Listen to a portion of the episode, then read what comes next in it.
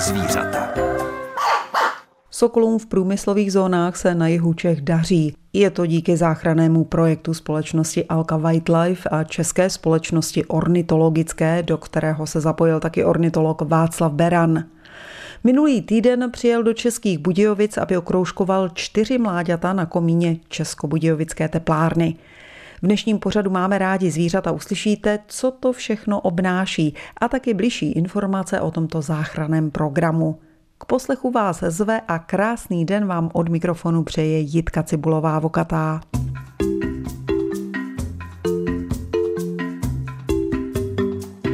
Sokol stěhovavý patří mezi kriticky ohrožené druhy ptáků. V mnoha zemích v průběhu 60. let vyhynul, především vlivem plošné aplikace DDT. Postupně se ale vrací do naší přírody. Podle údajů České společnosti ornitologické v České republice v současnosti žije 75 hnízdících párů. Některé z nich taky na Šumavě, kde se usídlili ve skalách. Čím dál častěji se vyskytuje taky ve městech, kde hnízdí na vysokých objektech. Na jihu Čech si vybral areál jaderné elektrárny Temelín a taky komín Českobudějovické teplárny. Právě tam ornitologové v rámci projektu společnosti Alka Wildlife jednu z 72 speciálních budek pro hnízdění sokolů stěhovavých umístili. V ptačí budce na teplárenském komíně zahnízdil první sokolí pár už před čtyřmi lety. Od té doby se v ní vylíhlo celkem 18 mláďat. 4. května je ornitolog Václav Beran okroužkoval. Díky reportáži u toho můžete být taky pracovní opasek a tlumič pádu pro případ, že by se stalo něco nepředpokládaného a potom už jenom taštička z kroužky, kleštěmi a nezbytným fotoaparátem. Jinak nahoru toho moc nenesu, takže výstup by měl být rychlý. A nakonec už jenom helma, cvaknutí u ucha je vždycky znamení, že už to začíná. Ornitolog Václav Beran si u komína Českobudějovické teplárny připravuje všechny nezbytné věci k výstupu k sokolímu hnízdu. Teplárenský komín je 160 metrů vysoký a hnízdo se nachází na třetím ochozu ve 120 metrové výšce. Přestože jsem ještě nevystoupal až na ochoz s budkou, samice již má o svá mláďata obavy, obletuje komín a hlasitě na mě křičí. Sokoly naštěstí nikdy neútočí kontaktně. Letos je ale zde obzvláště rozlobená. Naletuje na mě až asi do vzdálenosti 5 metrů. Právě jsem vystoupil na třetí ochos komína teplárny ve Vrátě. Není to žádná velká věda, neustále lezete po žebříku nahoru. Je to ale 120 metrů, takže se člověk trošku zadýchá. Přiletá i sameček, ten se obvykle drží ve větší vzdálenosti a neozývá se tak hlasitě jako samice, která letos opravdu doráží velmi intenzivně. V budce již vidím čtyři mláďata, jsou v ideálním věku zhruba 20 dnů, zatím dělají, že tam nejsou, takže i přesto, že se na ně dívám z metru a půl, leží zcela klidně a vůbec nekřičí. Za chvíli už tomu bude jinak, jakmile jim začnou nasazovat kroužky, začnou projevovat svoji nespokojenost. I přesto, že jsem v průmyslovém areálu na komínu a České Budějovice mám celé jako na dlani, za nimi vidím Šumavu a další krásné kopečky, tak bezprostřední okolí je velmi malebné. Přímo vedle komína jsou dva velké rybníky, rozsáhlá rákosina. Přímo z ochozu vidím eh, hnízdící hlabutě velké. Samice sedí na hnízdě, samec hlídko je v těsném okolí. Na rybníce plave také pár husí bez mláďat a jeden pár minimálně se třemi mláďaty. Takže pokud si odmyslíme hluk z místních silnic. Klidně bychom si mohli představit, že jsme někde v přírodě.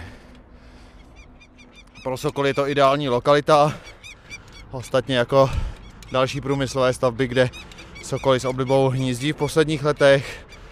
protože zde mají jednak velmi bezpečné místo pro hnízdění, nikdo je zde neruší, výstup na komín je možný jenom na speciální povolení, i ornitologové musí splnit pracovní předpisy, takže je potřebné školení pro práce ve výškách, revizované ochranné vybavení, jako je pracovní sedák, tlumič pádu a podobně. Takže ornitologů, kteří kroužkují mláďata na lidských stavbách, byste v České republice napočítali na prstech jedné ruky, jsou všeho všudy tři. Ornitologovi Václavu Beranovi trvala cesta nahoru zhruba čtvrt hodiny. Co bylo potom, to se dozvíte po písničce.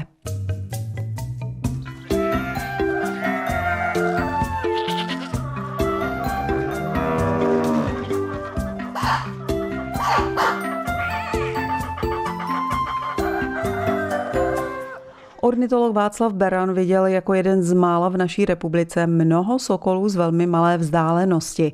Pravidelně totiž kroužkuje mláďata těchto ohrožených ptáků ve speciálních budkách. A naposledy to bylo 4. května. Po výstupu na třetí ochos teplárenského komína v Českých Budějovicích. V pořadu máme rádi zvířata, posloucháte, jak to při kroužkování všechno bylo.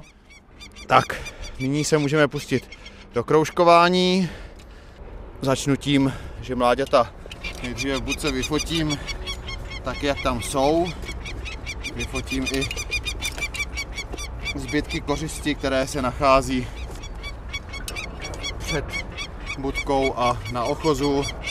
Sokol stěhovavý loví pouze ve vzduchu, takže jeho nejčastější kořist jsou ptáci, a to ptáci různých velikostí sameček, který je u sokolů menší než samice, loví drobné pěvce, počínaje síkorkou až zhruba po velikost kosa. Vzácně může ulovit i holuba, ale to už je na něj opravdu velká kořist. Zatímco až dvakrát tak těžší samice má ráda hlavně větší druhy ptáků, takže začíná těmi kosy, drozdy, hrdličkami, a její nejoblíbenější kořistí jsou potom holuby a různí vodní ptáci. V průmyslových areálech se ale sokoly naučili další dovednosti a to lovu v noci díky umělému osvětlení, jak přímo v areálu, tak v okolním městě dokáží lovit i v noci, takže si v posledních letech vylepšují svůj jídelníček třeba o netopíry, anebo právě v noci táhnoucí ptáky, kteří právě táhnou v noci proto, aby se vyhli predátorům a sokol je touto svou dovedností obelstil. Již fotím mláďata z 20-30 cm a stále se neozývají, stále leží velmi klidně v budce, ani se nehnou. Je to ochranná strategie, předstírají, že tam nejsou a až ve chvíli, kdy do nich šáhnu, tak začnou křičet a vlastně používat jinou strategii a to odstrašení nepřítele hlukem a svými velmi ostrými pařáty.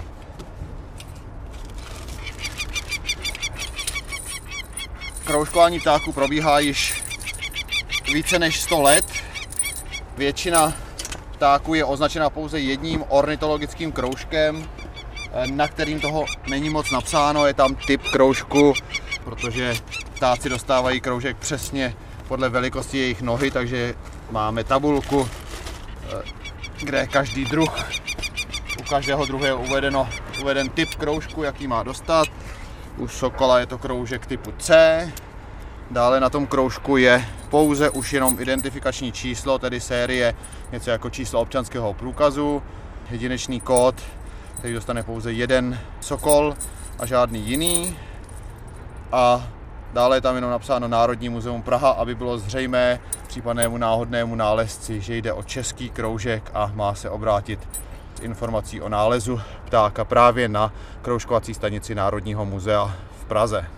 Kromě toho ale sokoly dostávají ještě druhý kroužek, je to kroužek odečítací, na něm je toho napsáno ještě méně, jsou tam vlastně pouze tři znaky, v tomto případě je to série B, takže je tam B a další dva znaky začínáme Ečkem, takže B, BEA, BEB a BEC. Poslední kroužek, který zde Sokol dostane, bude BED. Tento kroužek nám umožňuje zjišťovat údaje o daném jedinci i bez nutnosti jeho odchytu, protože ten ornitologický kroužek má eh, ražbu velmi jemnou, obvykle je možné přečíst eh, ten kód pouze v ruce, což u běžných drobných pěvců nevadí, protože většinou zpětných hlášení je tím, že je chytneme, a nebo je nalezne někdo uhynulé, ale přečíst ornitologický kroužek na větší dálku je obtížné. Právě ten odečítací kroužek nám umožní přesně identifikovat daného jedince i pomocí dalekohledu na velkou vzdálenost až na 250 metrů, případně za použití různé techniky, například fotopasti u hnízda. Tady v Českých Budějovicích je umístěna kamera, která vlastně přenáší vše, co se v budce děje přímo na internet a právě i na této kameře můžete zjistit, jestli rodiče těch ptáků jsou kroužkovaní a následně na mláďatech si můžete vyzkoušet, že ty odečítací kroužky je možné bez problému odečíst právě i takto v nepřítomnosti za pomoci kamery. Tak, kroužky mám již téměř nachystané a za chviličku začneme kroužkovat. Ještě když se tady tak rozhlížím, vlastně co vidím kolem sebe za zbytky potravy, jsou zde tři hlavy dlaska tlustozobého, což je středně velký pěvec. Rozhodně menší než kos, ale velmi oblíbená kořist právě samce.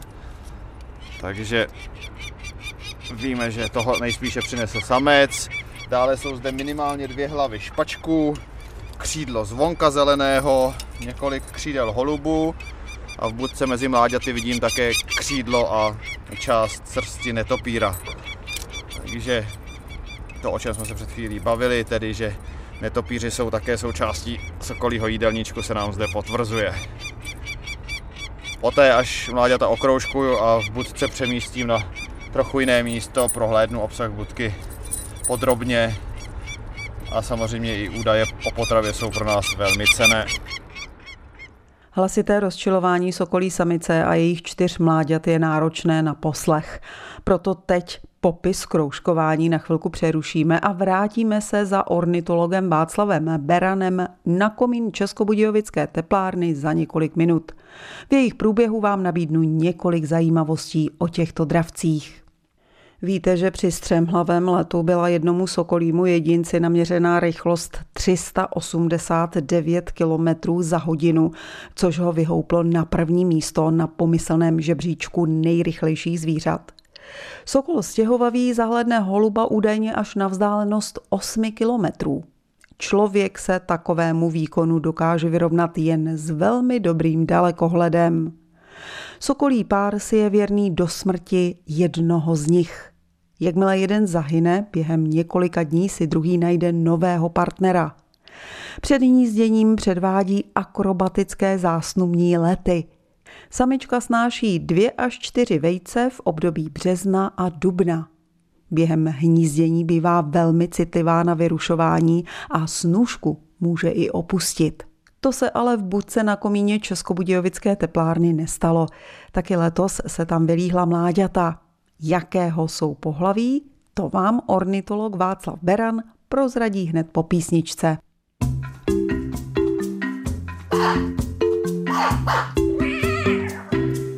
Dnešní pořad Máme rádi zvířata je velmi specifický. Já jako jeho autorka v něm mám minimální prostor – Hlavním aktérem je ornitolog Václav Beran, který na začátku května přijel okroužkovat čtyři sokolí mláďata. Ta se přitom velmi hlasitě ozývala, stejně jako jejich matka, která se o něm velmi bála. Pokud jste jejich překřikování vydrželi, v následující minutě se dozvíte, jak to všechno dopadlo. Buď se na mě čekaly dvě samičky a dva samečkové, takže poměr pohlaví je správně vyvážený. Poznat pohlaví u dospělého sokola není obtížné, protože samice jsou mnohem větší než samci. U mláďat to může být trošku obtížnější. Při kroužkování je pro mě klíčová velikost nohy. samice, protože jsou mohutnější, loví větší kořist, mají i mnohem mohutnější pařád. A nyní již orchestr dvou samiček v hnízdě. Vypadá to velmi násilně a dramaticky, ale nohy sokola se vůbec nedotýkám, takže teď přímo dovírám kroužek a bylo úplné ticho, sokola to nijak nebolí. Zároveň ty kroužky jsou vyrobeny z hliníku, který je velmi lehký a pro ty sokoly nepředstavuje žádnou zátěž. Díky tomu označení potom toho sokola poznáme a už záleží jenom na tom, jak se nám daří ho zpětně pozorovat a zjišťovat o něm ty informace.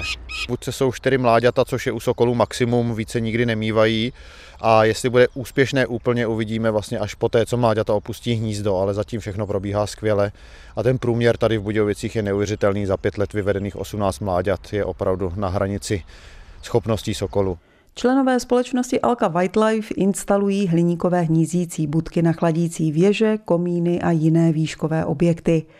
Do instalace se zapojují velké energetické firmy i menší teplárny a hlavně řada nadšených ornitologů. První budka byla vyvěšená v roce 2010 v elektrárně Tušimice a od té doby každý rok přibude několik dalších míst.